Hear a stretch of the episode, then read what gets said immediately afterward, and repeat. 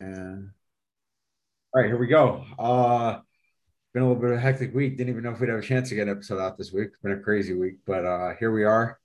Finally linking up to record. Been several missed opportunities. Charlie Fox in a different country, landing back in Eugene, Oregon, grinding on some assignments. I'm sure he had some missed classes that he had to make up. Uh, but how was your time visiting our parents in Mexico? Um, it was great. Good weather. Um, got some nice fishing in. Ate a lot of Mexican food. Nice. Um, not much else to reflect upon. I mean, yeah, it was very nice. I didn't get the chance to roll out there, which I wanted to do, but there's not much time. I spent a lot of time fishing. For sure. So, yeah. No, I'm excited for uh spring break, dude. Like I really need a break.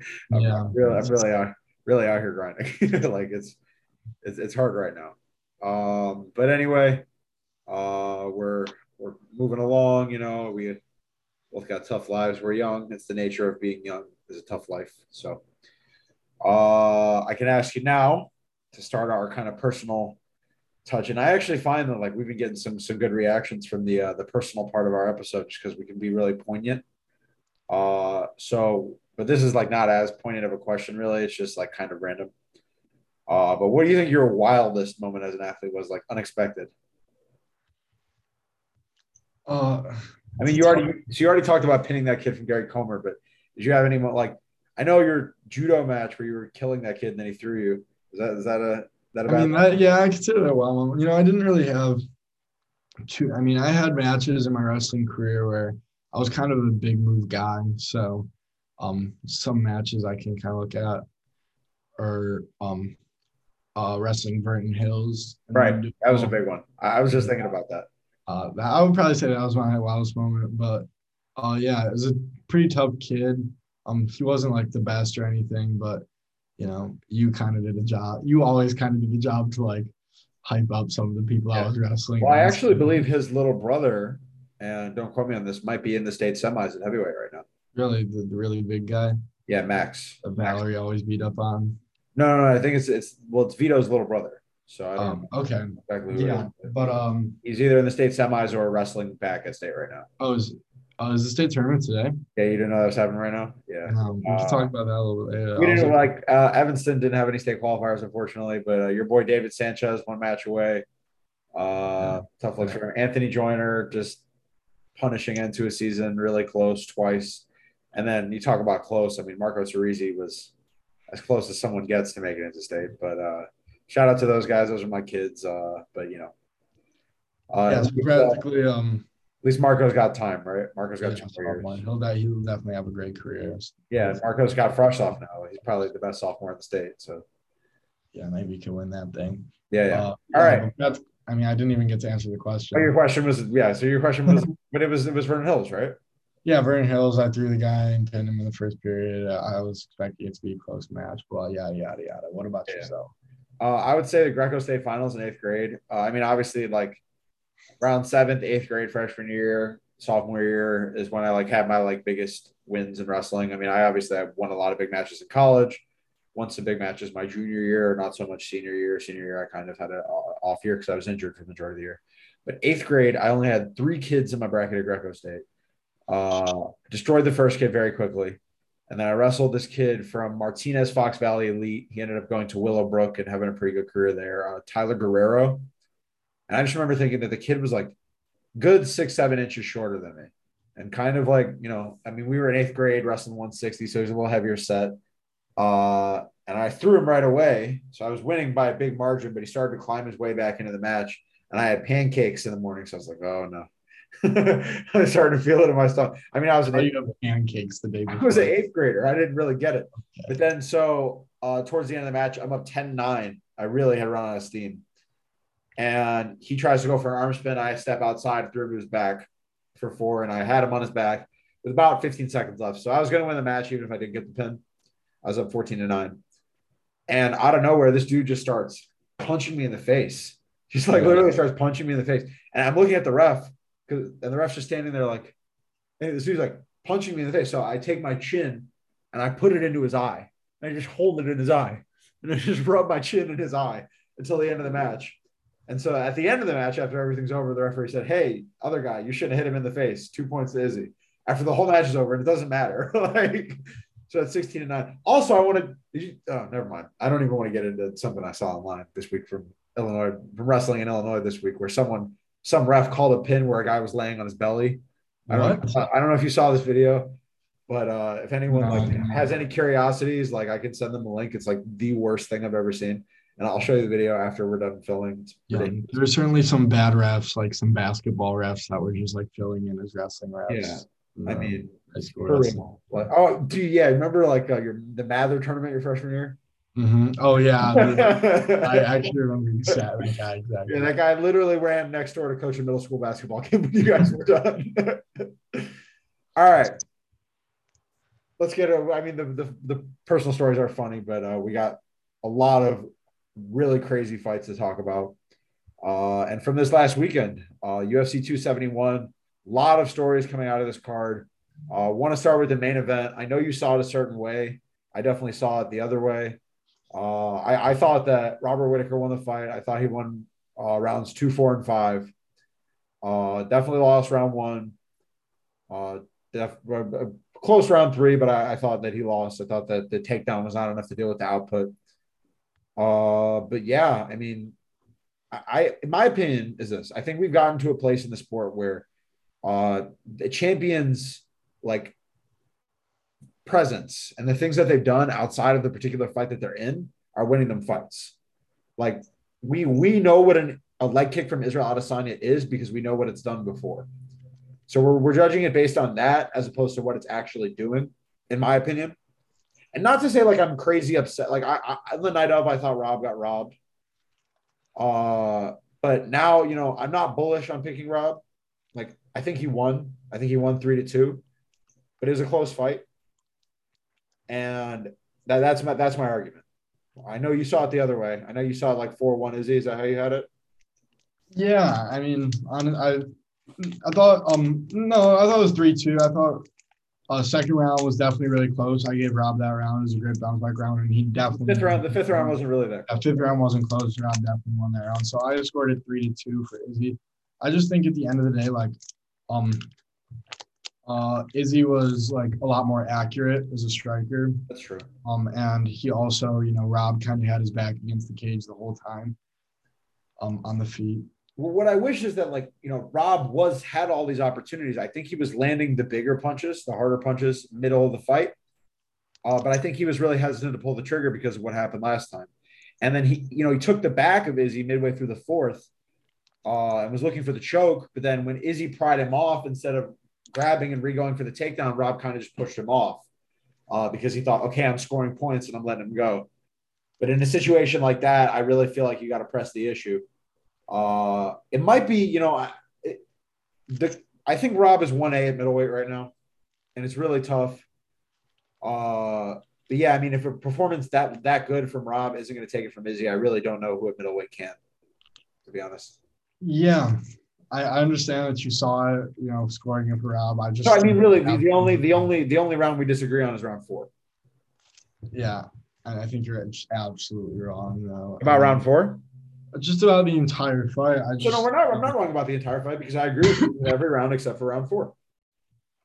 Yeah, but even so, like, just it would just seem like it was Izzy's fought at Izzy's pace the entire time. And I see what you're saying about like the champions, you know, control it, but the, there's nothing new there. I mean, that's been a thing since like the boxing in the freaking the 60s since like the 50s and 60s. I agree, but I just don't think it should be that way, right? Like I think uh, uh, people should be judged on how they fight, not based on who they are and what they mean, right? And, and like your point about the how we've seen what Adesanya's leg kick can do, I don't think that's necessarily the reason it is. I just think to be able, in order to beat a champion, you just have to have somewhat of a dominant. Uh, I mean, that's just how it's always been in the sport. It is. It is how it's always been. I agree with you saying that, but I, I think that old adage of you got to beat the champion to like be the champion. I think if you win the fight, then you should be the champ. I think if I mean, you like have a better fight like than the other.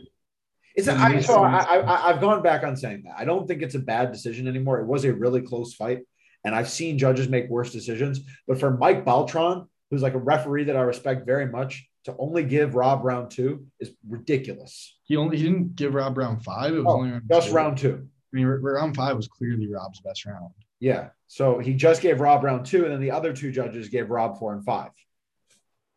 So um also there's been like if we talk we talk about like all the times that Jon Jones fought and like literally So I yeah, I agree with that. like in that Dominick Reyes fight, that was not really even that close to a fight. He lost. He lost that fight. I, I think I wasn't think, even that yeah. close. I think he lost to uh, I don't think he lost to Santos. I had I scored that three two for Jon Jones. I do think he lost Dominick Reyes though. Yeah.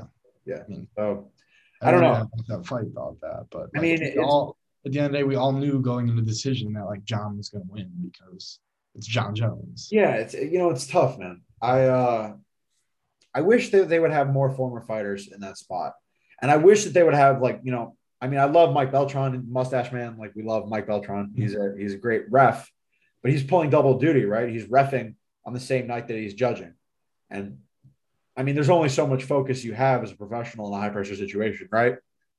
So uh, I don't know. I mean I- I think things should be different. I'm not upset that Izzy won. I'm a really big Izzy fan. I'm looking forward to him fighting another guy that had a great performance on this card. But uh, yeah, man, I, it just pains me for Rob because I, I really did think, like you said, that he did enough. But uh, it's it's like you said, like yeah, I guess it has to be more convincing. All right, moving on to the biggest story of the card by far, Tuivasa himself, with most like like the most surprising result we've seen since probably Derrick Lewis versus Curtis Blaydes, I think. The, the well, I mean Amanda Nunes, but like I mean, I didn't really see a way in the world that Tai won this fight. Yeah. Here's my reaction on the fight. I think Derrick Lewis like completely overlooked him. Certainly. Um, he thought, We're the takedowns. huh? They're trying to time trying takedowns. No, not even that. It was just like if we would have seen the Derrick Lewis that went out there and thought he was like fighting Curtis Blaydes, you know, a, a lot more put together as a striker and a fighter. I don't think it would have been all that close to fight. But Derrick Lewis thought he could just steamroll him and try to go in there and swing and hit him with one shot and knock him out. And that's kind of what Tai's game is too. And clearly, you know, not only did he gas, but he got hit with some big shots. And So I saw like definitely Tai's best performance. Uh, I'm really glad for Tai. I mean, I'm not glad for Chris Dawkins, but uh, Curtis Blaydes got matched up with Chris Dawkins. That's a fight that Tai does not want. yeah, because Derrick Lewis took him down very easily, and Derrick Lewis has never taken anyone down. um, but yeah, so I, like I said, uh, Tai's only way to win this fight was going downstairs into the body early. He did both of those things. Uh, had a game plan, stuck to it.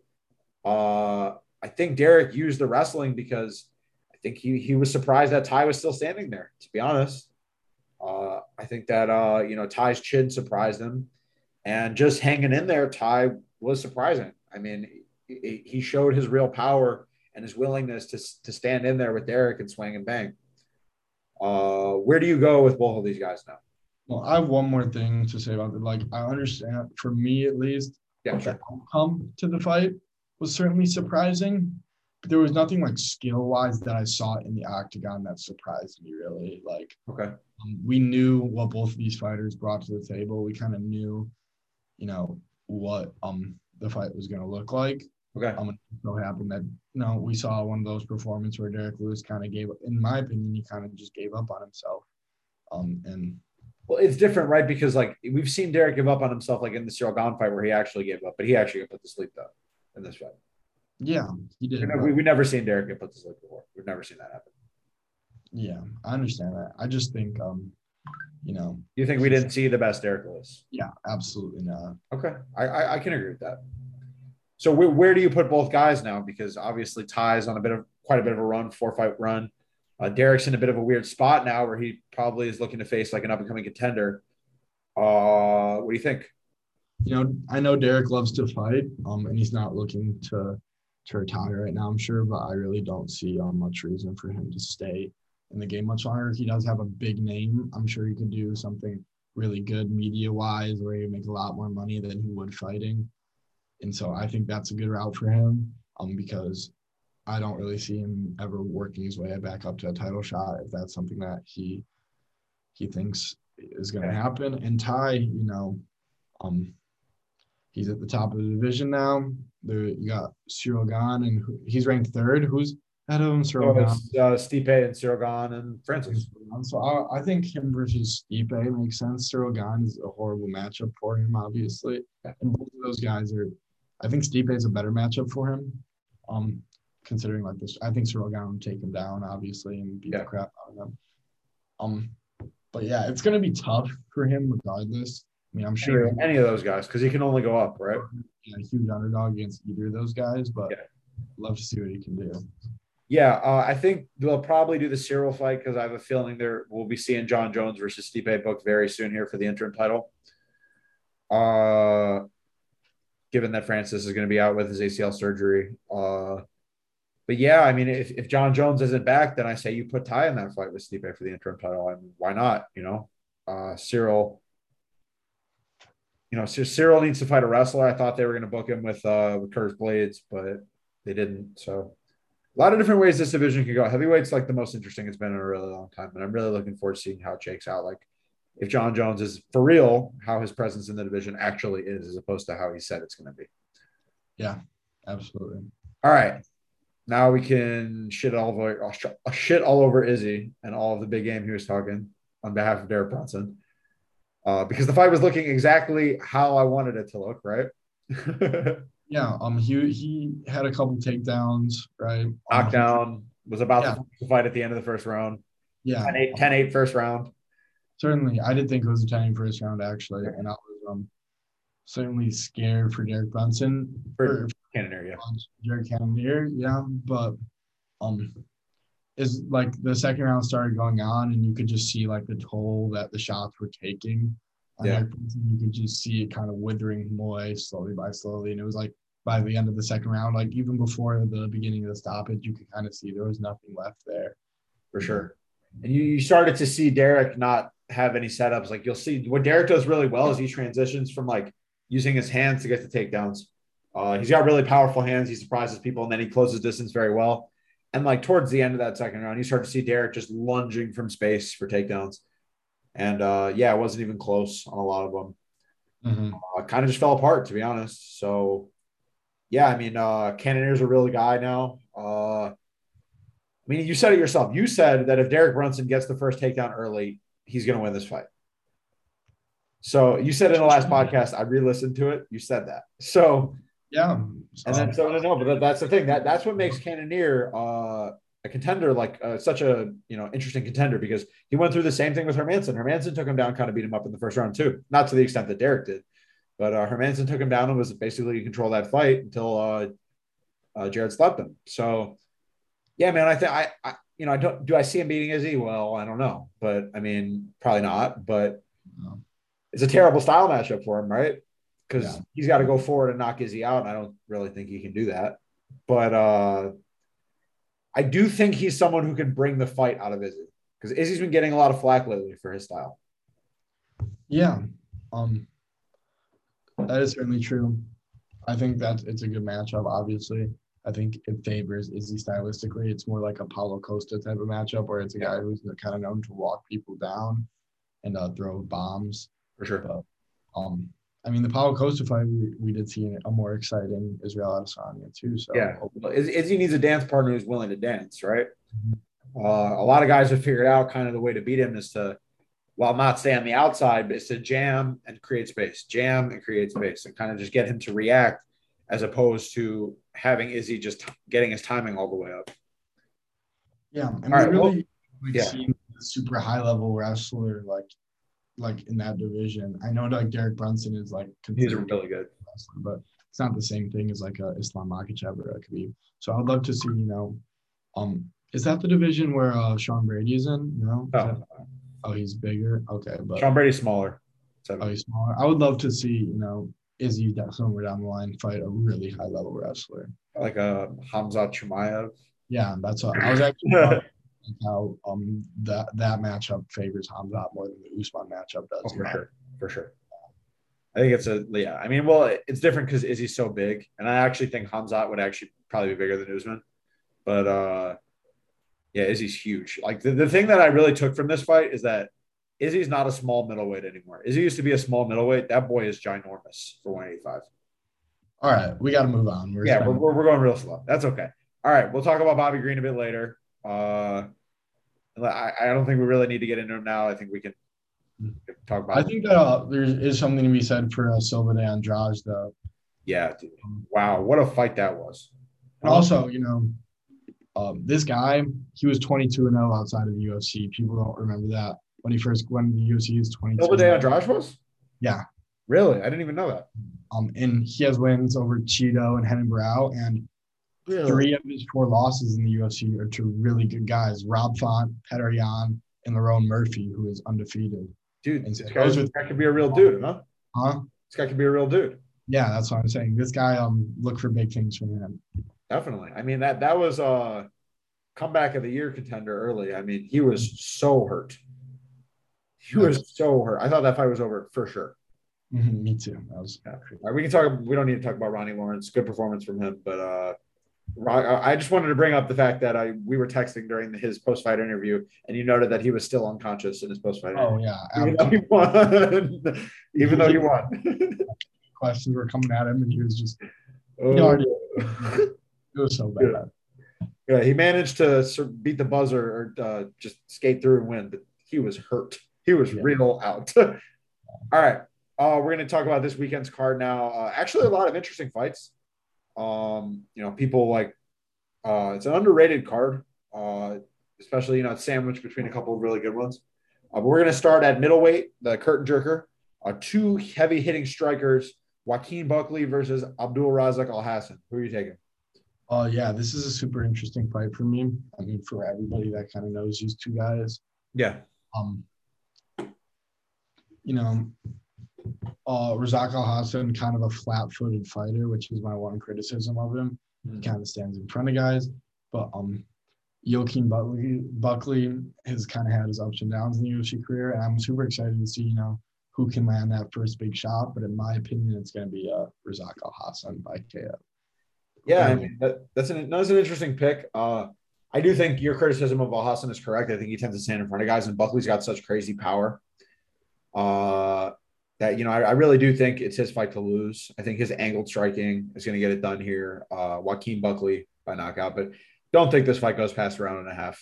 I, I really don't. I, you know, this is KO written all over it. It's hard to see any Abdul Razak Alhassan fight going. Yeah, I mean Buckley too. Buckley has never been a decision really.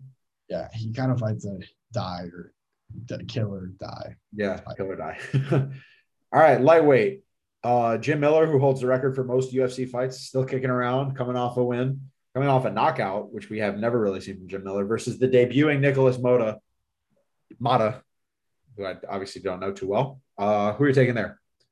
Uh, yeah, I watched this uh, Nicholas Mota guy's uh, stuff from the contender series. I know it's going to be his UFC debut. He looked great on the contender series, though. Super dangerous striker, well rounded striking game, mixes it up very well and um, I think he's going to get the knockout against Jim Miller. Uh definitely a hipster pick for me because I'm picking Jim Miller. Uh, hard fight for me to pick. Uh, I, you know, obviously Mota is the favorite. Uh, showcased really great power on the contender series, but dude, your UFC debut against Jim Miller. I mean, come on, that's a really, really big spotlight for a kid who you know hasn't really established himself yet. Jim Miller is one of the goats uh, never really fought for a title, but wants to be the first guy to fight at UFC 100, 200, and 300, which is just wild to even think about. Uh, and I want to see it happen. So I'm taking Jim Miller by decision. Yeah, it's fair enough. Um, it was a close pick for me, but yeah. Yeah. All right. Heavyweight Parker Porter, which is the most heavyweight name I've ever seen in my entire life, versus Alan Baudot. Who are you taking there? Um, yeah, so this Alan Baudot guy, uh, the, we haven't seen a ton of him in the UFC either. Uh, last time out, I know he lost to Tom Aspinall. This guy was supposed to be a really good striker, though. That's kind of his game. And Tom Aspinall just beat the absolute crap out of him on the field. Really bad. Uh, you know, Parker Porter is a pretty experienced fighter. He uh, had some fights in Bellator. Um, he's got a couple couple good wins in the UFC. I know his only loss in the UFC is to Chris Daukaus, who's certainly a good heavyweight. So I think Parker Porter is going to get this one done by decision. Yeah, uh, Alan Baudot's record is a little bit inflated. He was on a three-fight win streak heading into the Aspinall fight, but all of those were overturned wins based on either disqualification or drug-related suspension. Uh, so really, Alan Baudot like has almost no real track record in terms of wins. Uh, Parker Porter, not exactly the most reliable guy, but uh, you know he has had a lot of experience. Only lost in the UFC is Daukaus, and I see him getting a first round knockout here. Uh, really has not shown me anything that would uh, would evidence anything otherwise. You know. All right. Uh, catchweight bout, 195 pounds, basically a middleweight fight. Uh, we got Kyle Daukaus coming off his no contest against Kevin Holland. Uh, was he losing that fight? I don't really recall. Was he losing? you don't, you don't know, you don't know what happened. I know they like bang heads and So he, he, he banged. It was a like basically even fight. Uh, they banged heads. Kevin got knocked out, and then but like the ref didn't stop the fight, and then Kyle jumped on him and choked him out. Kyle tapped, but then they came back and said it was the banged heads that caused it, so it was a no contest. Yeah. Uh, so, I mean, in reality, like, all right, well, you can make your pick. I'll let you make your pick. Yeah, um, Kyle Daukaus certainly a solid fighter. Also came in the UFC undefeated. He has lost to two opponents in the UFC, both super solid fighters though, Brendan Allen and Phil Hawes, who definitely have um some good good careers ahead of them. He's fighting Jamie Pickett, um, who I believe has one or two fights in the UFC. Also, a contender series guy. Actually lost the first time on the contender series and won the second one. I think he's certainly an exciting fighter, but he's not up to the level of Kyle Dawkins, and I think Kyle Dawkins is going to win by decision.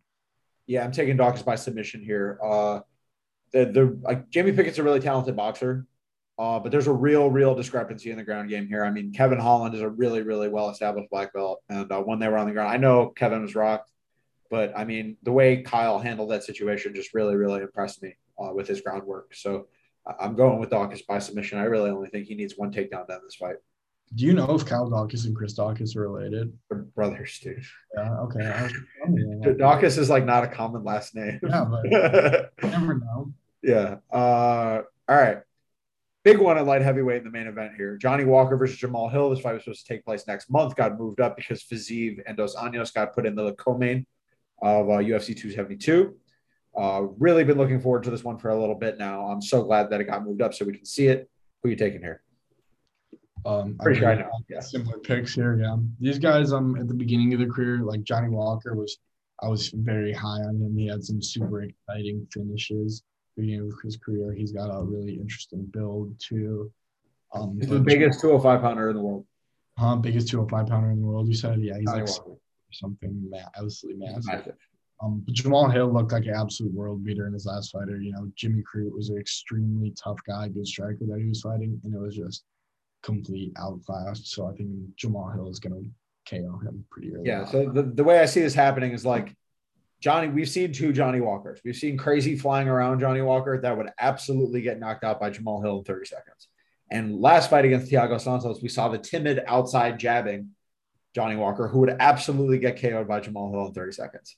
So Jamal Hill by KO in the first round. I mean, the, the dude just looked crazy. Like who? Nobody ever has done that to Jimmy Crute. Nobody's ever stopped. Like Jimmy Crute only ever lost was by a leg kick to Anthony Smith that just happened to hit the nerve and dead footed him. Like Jimmy Crute was basically undefeated if you count Sean O'Malley's logic. So I mean, honestly, like, dude, this guy Jamal Hill is something real special, and I'm, I'm honestly really, uh, really, really excited to see uh, how how this one plays out. Have we ever seen him do any wrestling or no? Uh, not really. I mean, uh, Paul Craig pulled guard against him. Mm. And All right. Yeah, broken arm. Yeah. But I, th- I honestly think like if you're Jamal, you're never letting that happen again. Like it's just it's a freak thing, right? Yeah. But uh, yeah, I mean, Paul's also really dangerous on his back. So Yeah. he hasn't fallen a little bit. I wonder what's going on with him. Anyway, all right. Fight news of the week. Did you see this? That the Detroit Urban Survival Training guy will be cornering. Yeah, that dude is so ridiculous. I just I just wanted to like get your reaction to that first before we got into real news because that's just like That's just what, what world are we living in right now? I've seen like Instagram stuff with them like like messing around in the room together or whatever. Just like that dude is he's like Steven Seagal, right? He's like, or he's worse because people actually listen to him. yeah. He's gonna Um, actually get people killed uh, anyway. Like I don't even really want to talk about it, but it, it, it is funny, right? Like it's funny. All right. Big news this week: uh, Beneil Dariush versus Islam Makhachev has been canceled Bobby Green will be the replacement. Fight is happening now at 160 pound catch weight.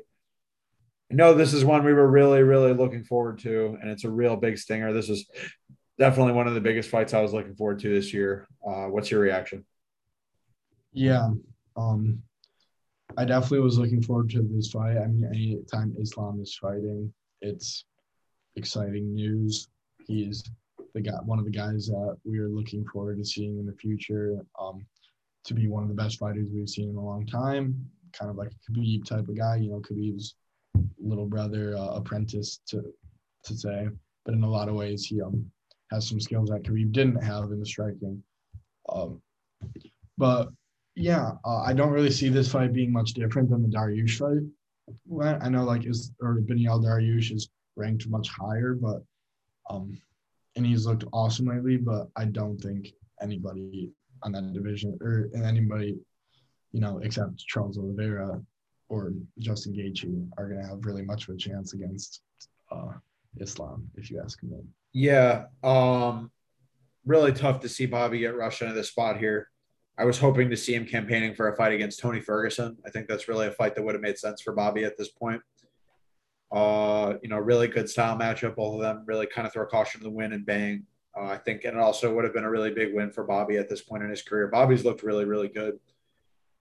Terrible style matchup for him. Like the worst style matchup in the top five. I mean, for anyone, but especially Bobby Green, who's been prone to some wrestling. Uh, I'll be rooting for Bobby on Saturday, uh, just because I mean I love his story. I love the things that he's done. He's not going to win, but I really I, at this point it's not like I, I don't need to see him win. I need to see him win maybe an exchange or uh, maybe a round. And then yeah. I just want him to be able to keep justifying himself, to be able to keep continuing to spread his message. And, uh, you know, has father murdered at a young age, raised by a foster father, and is like really an inspiration for a, a lot of different people. So, uh, Bobby Green's first main event going to come in a somber note here because going to win.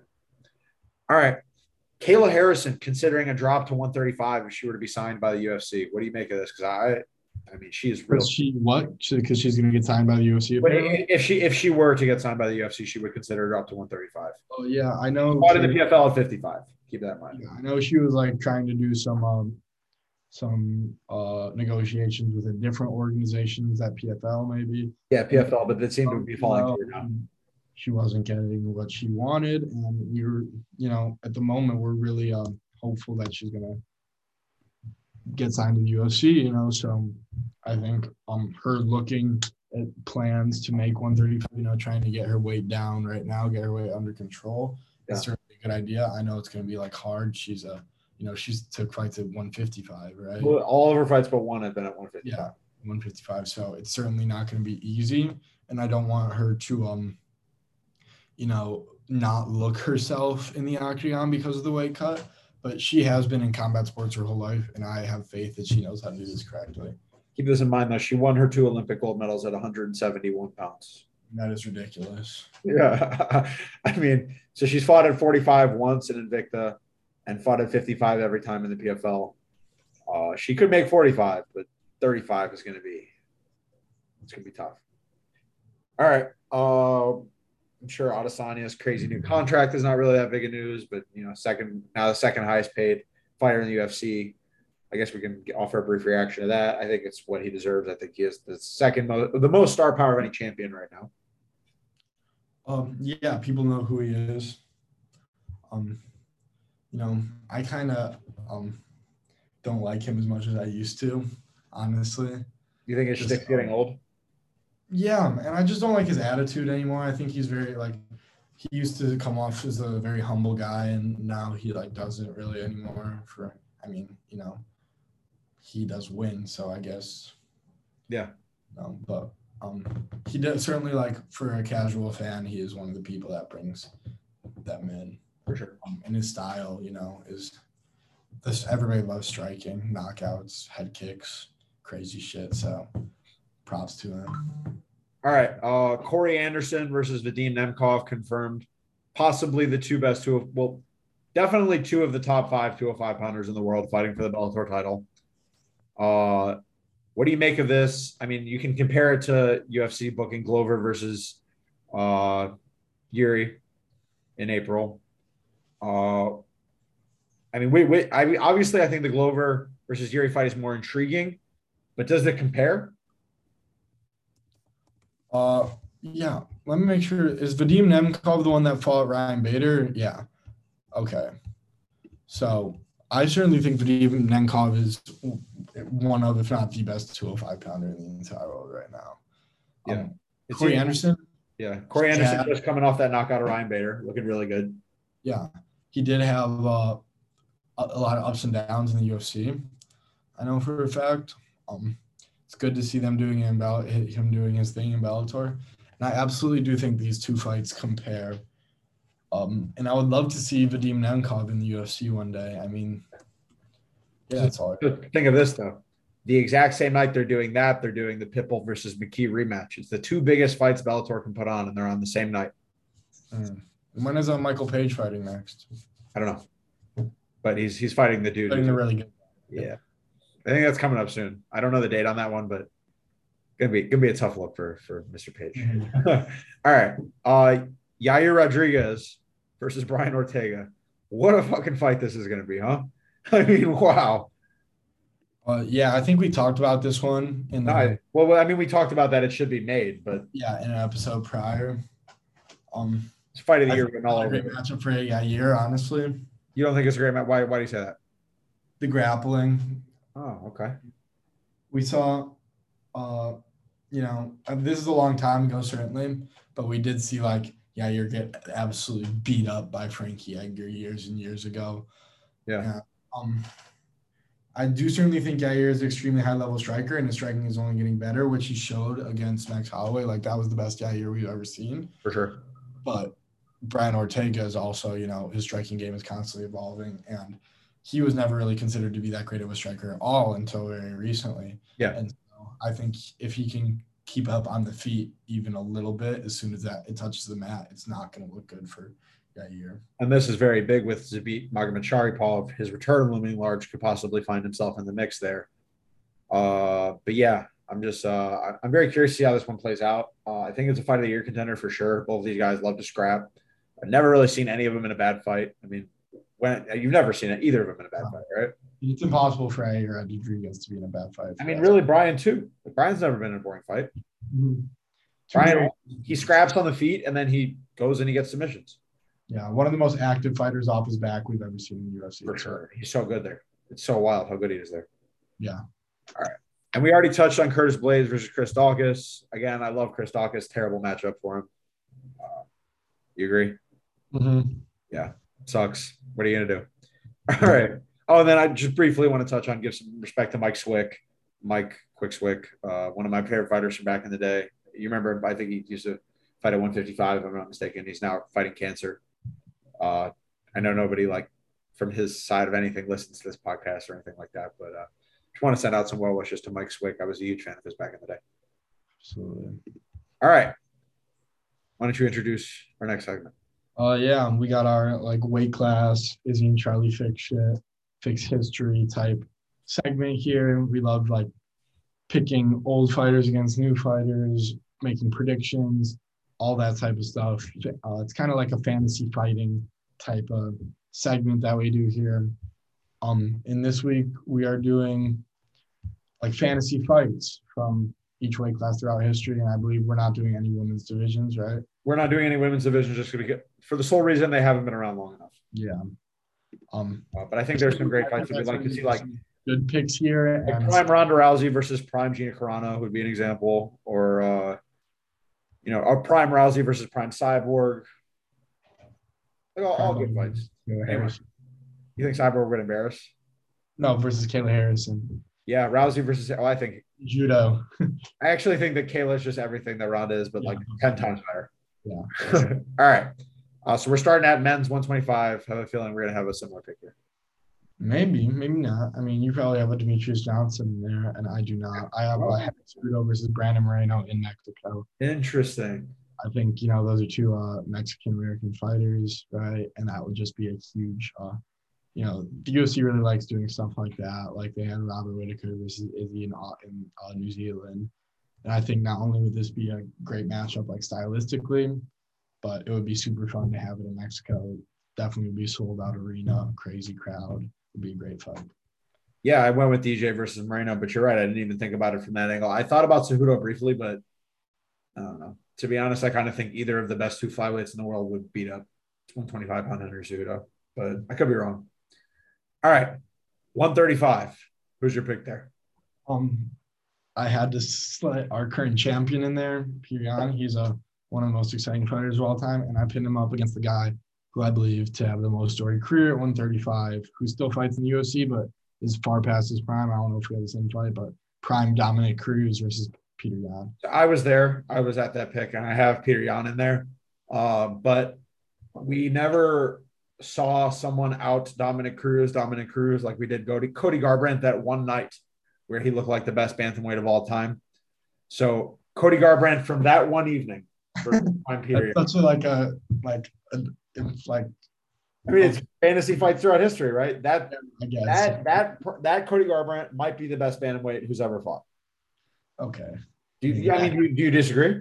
No, but like you're saying, one like that Cody Garbrandt from that one fight. From that one fight, exactly. Okay, sure. All right, 145. I think we have different ones here, but I, am really interested to see what you have to say. Uh, yeah. Um, my favorite 145er of all time, and I believe to be the most exciting 145er of all time. Probably think I'm going to say Conor McGregor, but I'm not. Is uh, Prime Jose Aldo. Okay. Back in like the WEC days where he was flying, kneeing people everywhere, knocking people out with the just the most dangerous knees, maybe other than Anderson Silva we've seen in the history of the game. I would love to see him fight Alexander Volkanovski. I think that would be. Well, he did. He, he did also fight Alexander. Yeah, but it was you know he's not the same fighter as he was back yeah. in the day. I, I I breezed through that one too, but I went with uh, prime Conor McGregor versus Alexander Volkanovski. I think it's a very interesting style matchup. I don't really think Alex is going to go take him down necessarily. Uh, Alex has good wrestling, but uh, yeah, I mean the length of Conor would have been really interesting for Volk to deal with. Uh, obviously, Conor still fighting, not the same guy, and Volk's a fucking monster. Quite possibly one of the best 45s we've ever seen.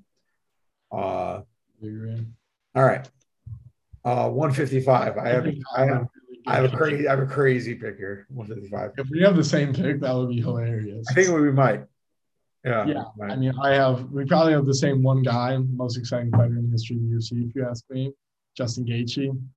Um, I don't have that one. And I'm pitting him up against another guy who's just absolute madman in the octagon. I'm one of my favorite fighters of all time. I think this would just be an absolute mad fight. Justin Gaethje versus BJ Penn. Yeah, so I had BJ Penn in there. Uh, BJ Penn versus Khabib Nurmagomedov. Uh, and I know Khabib would beat him, right? But uh, before Khabib, BJ was the best lightweight of all time. Uh, and you're probably right. Like that's probably the best fight to make in history. But uh, to see the the beautiful groundwork that would have happened in that fight would have been would have been really cool. I would have liked to see how that played out. Yeah. I, I think, think and Justin Gaethje both have that same type of wild man energy. Yeah. Violence. Violence. All right. Uh, 170. Do we have the same one? I mean, I went really, really. This is, this is yeah, this is the most obvious. I went really, really basic. We don't have the same. It's Usman versus GSP. Yeah, yeah. We, I mean, there's no other really fight to make the two best um 170 pounds of all time ever, and probably might ever will be. Who knows? Yeah, probably not. I mean, the sport's evolving. All right, 185. Uh, you know, I, have a fight that we saw actually. Okay, you went with that one. I, I, was thinking about that one, but all right. This is a fight that we saw. Um, with a fighter that was far past his prime, though. Um, I think a prime uh, Anderson Silva versus Israel Adesanya will be one of the craziest matchups we ever had. And I don't just mean like, you know, prime Anderson Silva with the skill set, and but but also like the mindset that Anderson had at that time where he was the best in the world and nobody could beat him. Steroids too. I think Anderson with steroids. Huh? Does Anderson get steroids? Yeah. yeah. um, I think that will be one of the most compelling striking matchups in history of the sport. Yeah, it's so funny how when Anderson doesn't have to get tested by USADA anymore, all of a sudden he's a top top ranked professional boxer. All of a sudden, wonder how wonder how that's working. but you know, all power to him. I love Anderson. All right, uh, and I went with a different different one. Uh, so you look at Israel Adesanya. I think he's definitely like got the biggest star power of any fighter in 185's history. Uh, didn't want to put him against Anderson. But what? Anderson I mean, well, the sport, term, like the sport, the, the sport has grown, right? So we, we we've seen that uh, Israel has become more of a star just based on the fact that he's reached more people because the sport has grown. Yeah. Uh, so when you look at Adesanya's fighting style, you need a wrestler. So I started with Chael. But Chael really, like prime Chael was great. Yeah. You can't say that he wasn't. Mhm. Uh, but you know, I really don't think Chael's style of coming forward. I don't really think Chael had the best chin to deal with all that, right? I think you know we saw him get knocked out by Anderson Silva. We saw him get knocked out a couple of times. We didn't really look good. So, who has the best chin and really good wrestling from the history of the middleweight division? I went with Prime Dan. Prime what? Are you gonna say? Oh, I thought you were gonna say Nick Diaz. Prime Wait. Dan Henderson versus Israel Adesanya. Is Dan Henderson the two weight Pride champion, uh, who is maybe on some steroids, maybe not, uh, against Israel Adesanya? That Dan Henderson could take anything, could take any punch and not get knocked out, and he would come forward and still wrestle you. Uh, and you know, I, I think we saw like a preview of what that could look like when he fought uh, Anderson, except for Izzy's not going to take down and submit Dan Henderson, right? Like Anderson did. So it'd be very interesting. It'd be a very interesting fight. Uh, and I think it matches up stylistically very interestingly. And I I see you're skeptical, but you know. All right, 205. Yeah, two hundred five. Crazy, crazy. This up actually. Oops. gotta look up. Oops. What's the oops? Um, kind of have a fight that already happened. Okay, Uh, well let's let's just see it. um, yeah, and uh, I'm not sure if this is exactly the era, but uh, I think um, I have TRT Vitor versus Anthony Johnson. Wasn't aware that that happened until like about a couple minutes ago, and I just looked. Yeah. Well, Um, Vitor beat him, but it was at 85. So Oh, okay. So yeah, it's 205, Anthony Johnson. You know, those are two of the, the most, you know, most uh, powerful strikers in the UFC. Vitor, super flashy boxer, kickboxer. I think that would be a great one. But yeah, so Vitor beat him at 85. It was the fight was scheduled for 85, and then Anthony missed weight by 12 pounds. So they uh, moved the fight up to 205, and Anthony had to weigh under 205 on fight day. So not, not kind of really hit his stride in the UFC. No, it was, it was the end of his first UFC run. Last fight of his first UFC run. All right, and I went with uh, a little bit more of a hipster pick, but one, uh, you know, that I, I we may actually get to see Sunday, and I really hope we do. Uh, Jon Jones versus Yuri Prochazka. I mean, can you flip and imagine how crazy of a fight that would be? Yuri would knock him out, dude. And nowadays, maybe, but we don't know what Jon Jones is yet. We haven't seen him around, so it'll be interesting. All right, heavyweight. I have a nut job pick here. I, have a um, I have a pretty cool pick too. I think it's a fun one, certainly. Yeah. Um, takes you know our most marketable UFC champion, heavyweight champion right now, Francis Ngannou, and puts him against one of the most fun fighters in UFC history. Another one of the biggest stars the UFC has ever seen, Brock Lesnar. I think Francis Ngannou versus Brock Lesnar would be absolute madness. Yeah, I was there first, uh, and then I, I kind of expanded my mind. I kind of thought, you know, Brock Lesnar got you know knocked out with body kicks against Alistair Overeem, and you know didn't really look. You know who? What? You know who looked? You know who looked unbeatable? Like you couldn't like no matter who punched him in the face, he wouldn't get knocked out. Just keep coming forward. Uh, I would like to see Francis Ngannou versus prime Japanese Fedor and see what happened. Now, would Francis knock his head off? Probably. But would that stop Fedor? Who knows? He might just find his head, put it back on, and keep going. So, who's really to say, really? I don't know. Yeah, I definitely sifted through that one too. I mean, it was a good pick. No, it's a good pick. And I, I- I was actually there for a while, but uh, I moved on. All right. Uh, now we got our, our fun one this week. We actually have a real funny one this week. Uh, our, our top five game of the week. Uh, we have this week, we have top five best one liners in terms of trash talk and other stuff. And then we have our top five hype trains that actually panned out. All right. Uh, uh, You you want to start start? with the headlines first? Sure, yeah, because the other ones would be really funny. All right. Uh, who's, who's your number five? Yeah, uh, I can kind of introduce some of my picks. I mean, these guys, you know, it's kind of hard to find deep cuts in lists like this because, like, inherently by what it is, it's like people that were hyped up that ended up doing good. Yeah. Those type of guys end up being the biggest stars in the sport. And also, we see like um, a lot of guys from the past. I mean, today we have like hype trains that kind of get big through social media or whatnot. But in the past, you had a lot of these guys that were really big outside of the UFC, like in Pride or Strikeforce or whatnot, that ended up coming into the UFC and doing well. And so my number five, um, one of the greatest fighters of all time, who had a, a good career outside of the UFC, not as good of a career as he did inside of the UFC actually, but Anderson Silva, my number five. Wow, you have all the way down to five. It's crazy. Uh, I have Kamaru Usman as my number five. Uh, you know, he was undefeated and he was a dark horse in the division, the guy that nobody wanted to fight. Uh, but people were saying he's all hype, that he can't strike. And now he's just a world beater. So it'll be interesting. All right. Uh, number four for you. Number four, another guy that had a great career outside of the UFC. Um, came in and immediately started fighting the top competition in the division. Pretty recent, one of the more recent guys. Uh, there was definitely some speculation, like in his like before he came in, but as soon as that we saw him in the first fight, we knew like this guy was around to stay. He was the real deal. Number four, Justin Gaethje. Yeah, number four, I went with a non-traditional pick, uh, someone who's one of the biggest pay-per-view stars in UFC history. Uh, had an amateur wrestling background, but was mostly known for WWE wrestling. Uh, Brock Lesnar, my number four pick. He's higher on my list, but uh, my number three, another one of the biggest stars in UFC history, kind of had um a shaky enter career.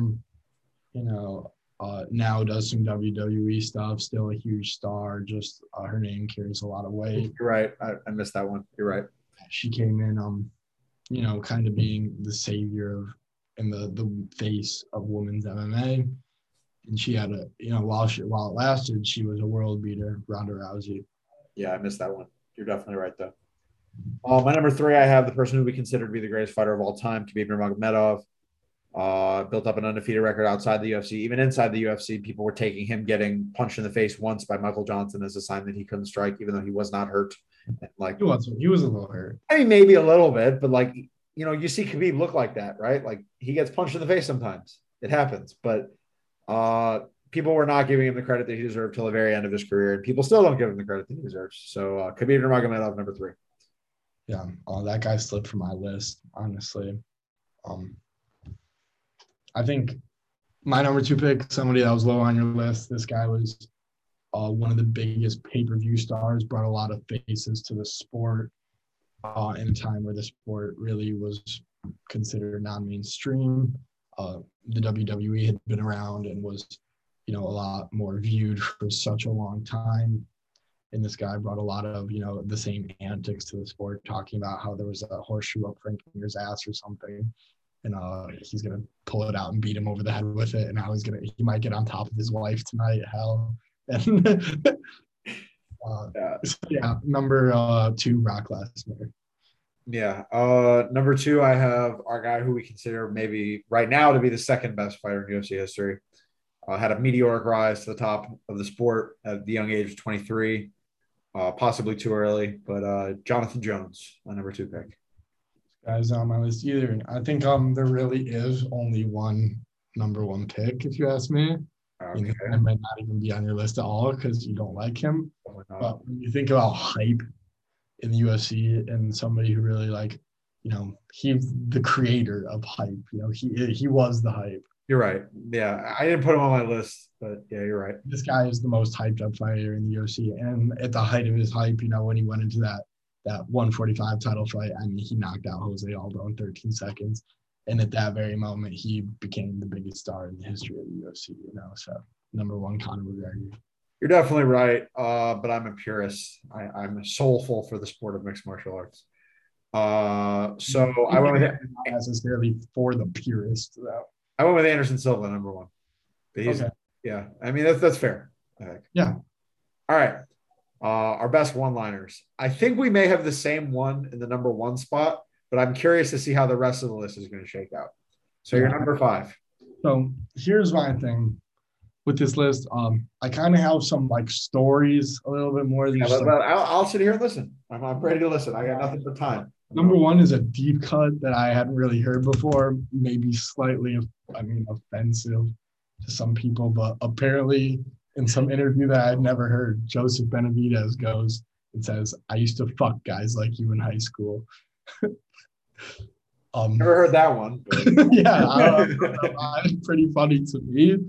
yeah. Uh, Okay. All right. Uh, so I went with uh for my number five pick. I actually I, I couldn't decide between these three Brock Lesnar lines. The one you Oh. previously mentioned, uh, the the Frank Mir had a horseshoe up his ass, and I ripped it out and beat him over the head with it. On the Ultimate Fighter, he was uh, said to uh, today we're going to turn chicken shit into chicken salad. I mean that's just great. the fighters Uh, got so mad at him because of that. Oh my Oh, god. Oh my god! But then uh, the other great line was after uh, the fight. You know, the UFC had just signed a huge contract with Bud Light or Bud Anheuser Busch, right? Uh, Budweiser. Uh, and Brock Lesnar comes on the mic and he says, "I'm gonna go home and I'm gonna drink a Coors Light, not a Bud Light, because they won't pay me." Apparently, Dana like ran into his dressing room after the fight, like cursed him out. Like it was like like he was like never been matter. It was crazy. But uh, yeah, Brock Lesnar, honestly, just an icon in terms of those one-liners. Really knew how to market himself, which is so crazy. Came in coming from where Brock came from, just like a small farm town in uh, North Dakota. And you know, uh, I just watched a video actually on him recently where uh, it was talking about his recruitment to the University of Minnesota, uh, where he was just actually wrestling for a junior college. Had never won a Minnesota State title, but had done a lot of work in the weight room, done a lot of work in the junior college, and he just pinned uh, Minnesota's All American heavyweight. And then they were just like, "Who is that guy?" and then he won two national titles. Yeah. Yeah. All right. Number four, Yeah. I have one of the most classic one-liners in history. Um, this guy actually appears on my list again later with a quote that I had not heard from him, but I just think it's like it's it's a great one. This is um I, I use this line all the time. It's just a joke. Uh, George St. Pierre sitting in the crowd after Matt Hughes is out. Matt Hughes wins. We it. get- I love it. Um, I love it. Rogan comes up to him, asks George like a few questions, like they always do. And you know, when uh, fighters are asked questions in an interview, ninety percent of the time they just do not answer the question at all.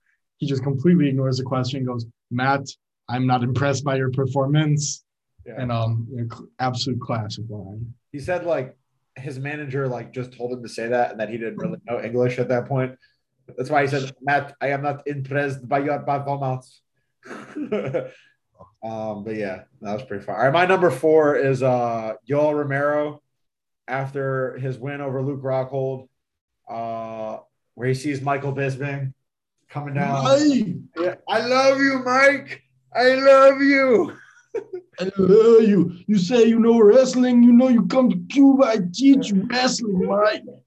I love Great line, you. great line from Yoel, iconic. Uh, looking forward to see Yoel's return to action. We actually missed covering that above, but he's uh, scheduled for a fight on that same card against Melvin Manhoff, who's an awesome striker, and that'll be a cool, cool matchup for him. Mhm. All right, you're number three. Um, number three, this guy's a quote machine as well. Um, one of my favorite personalities in the UFC, an extremely humble guy, one of the best fighters in the history of the sport, if not the best. Um, he's got definitely some great co- quotes.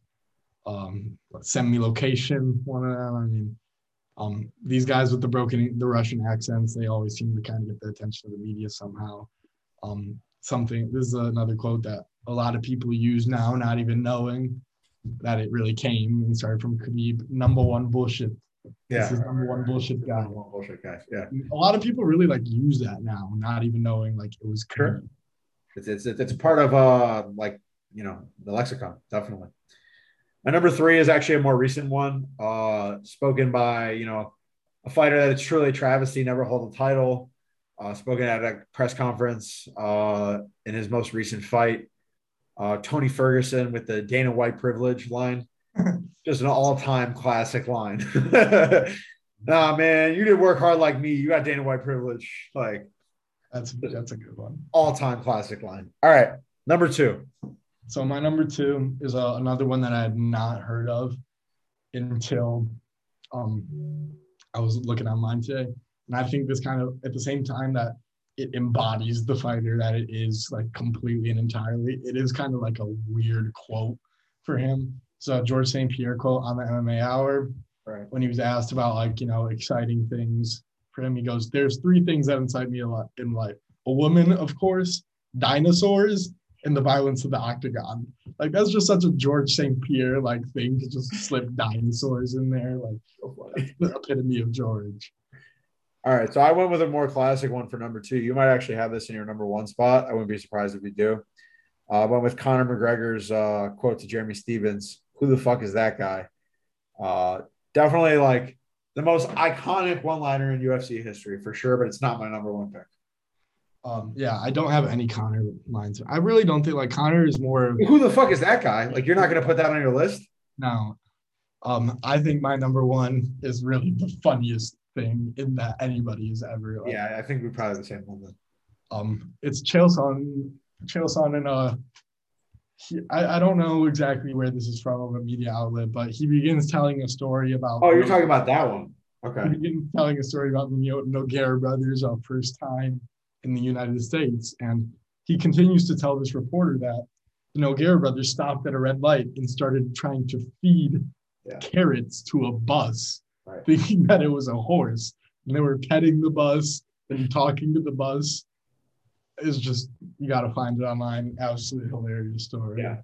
Uh, There's a whole 50 minute uh like highlight reel of Chael's best one-liners that I just watch on repeat when I want to smile. It's uh MMA fighting on SBN, uh the same channel as MMA are. They have that. Uh dude, you just like if you ever like depressed, just put that thing on, you'll be laughing instantly.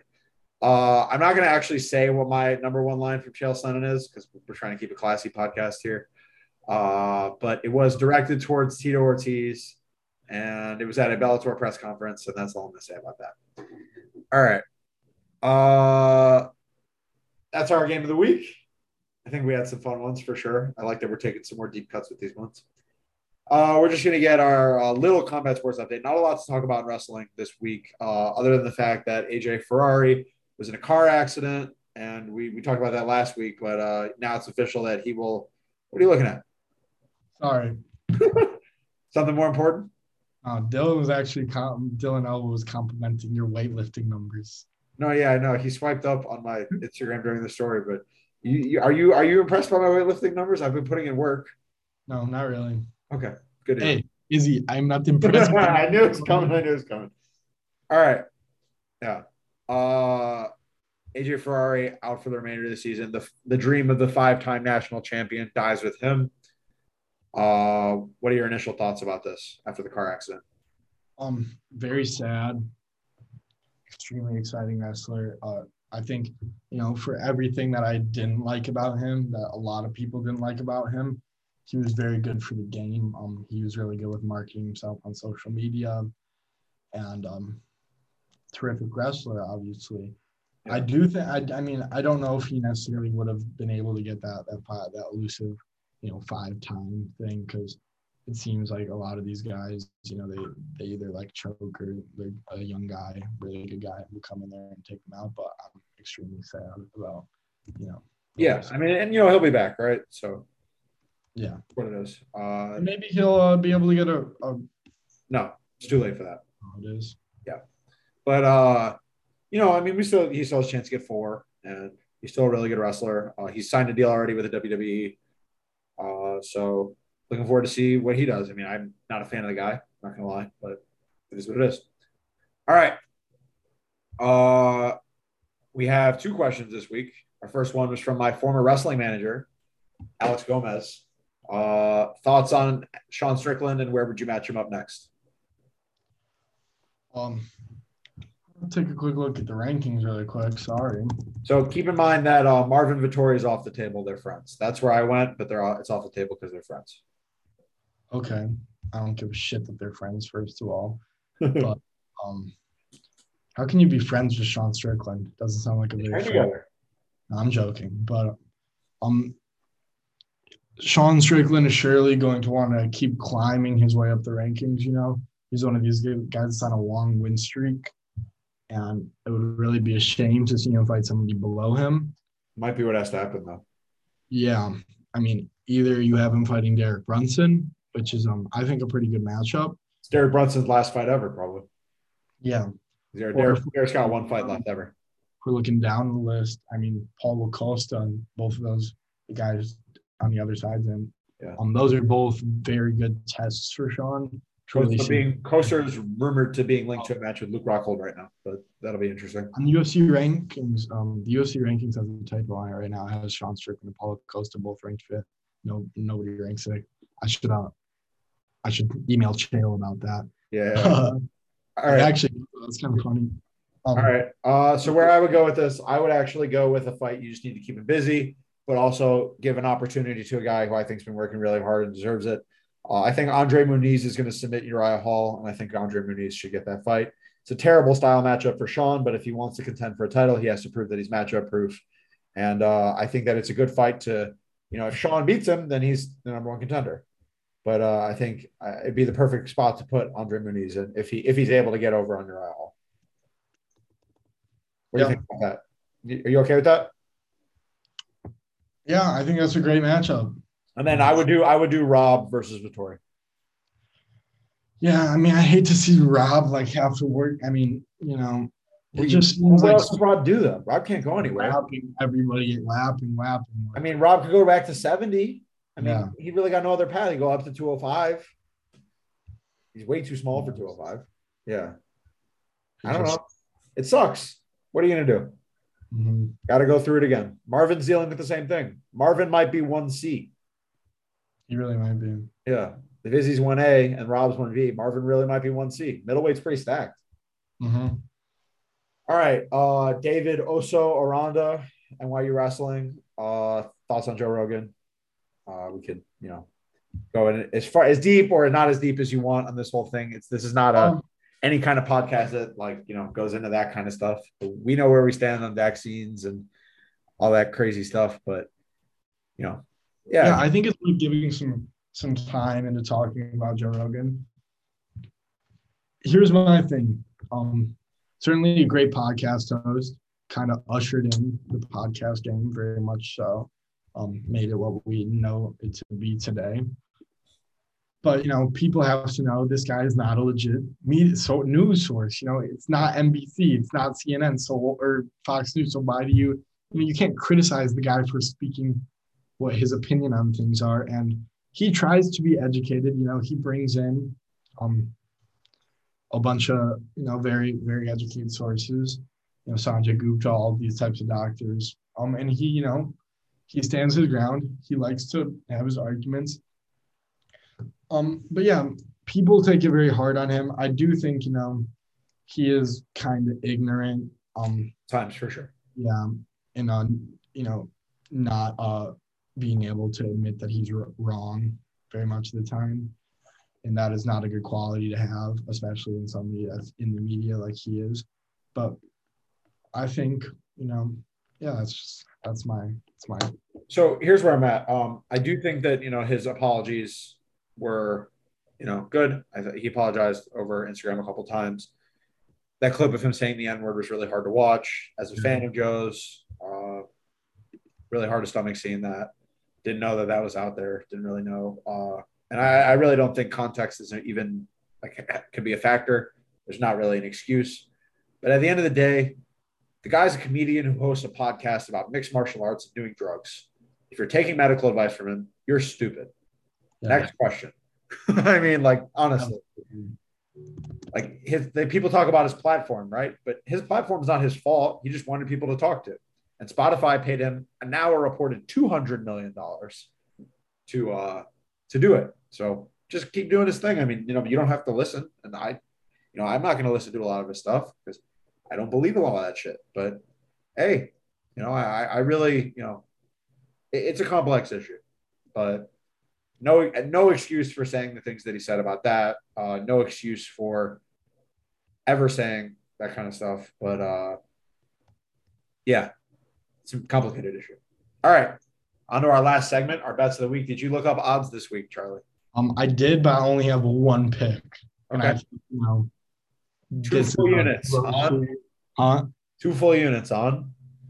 Two full units. I mean, it's a little bit, you know, I might lose, I might win, but I think, you know, the odds are grossly under like appreciated here, whatever term you may use. Jamahal Hill by KO in round one is plus 500 right now. Well, I think it's the round one thing that's swinging. Yeah. Um, Big bet, but it could pay off. Yeah, he just knocked out Jimmy Crute in like 30 seconds. So I have two minutes on that. Yeah, I think it's a great bet. I think it could work. Uh, I have Hill by KO. That's minus 135. Uh, not maybe as great a value as your pick.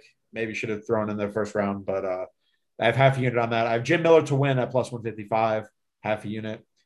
Uh, I think I'm getting a good value with Jim Miller there. I would have liked to see the line rise a little bit higher, but that's fine. Daukaus by submission. I mean, I think this is really the only way the fight's going to go, uh, but it's at plus 240, which is criminal to me. I'm going to take it at half a unit.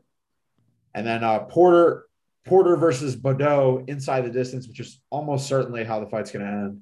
I mean, uh, and I mean that's minus 200. It's a big favorite to happen, but I mean that is just free money, so why not? Free money. All right. Uh, thank you guys for listening. Thank you, Charlie, for making the time. Uh, again, we're busy college kids, but we're, we're doing our best to put out some some good content. So we appreciate you guys listening. The few of you who do, and looking forward to getting back to you sometime next week. Peace. Peace. All right.